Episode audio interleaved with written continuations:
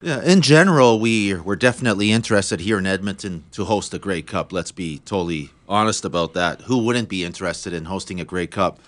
We last hosted in 2010. Uh, we'd be very interested. Now, specifically about 2018, I can't comment on that because uh, it wouldn't be uh, fair to the rest of the uh, governors at the league level. But uh, I can definitely say that the Edmonton Eskimos are interested in hosting a Grey Cup in the near future. Uh, we know that we can do it pretty well, as good or better than any other market because of a few factors. We have the great facilities, we have an engaged fan base, and we have a host of volunteers that always step up to get involved. So those are key success factors. So yes, we're very interested.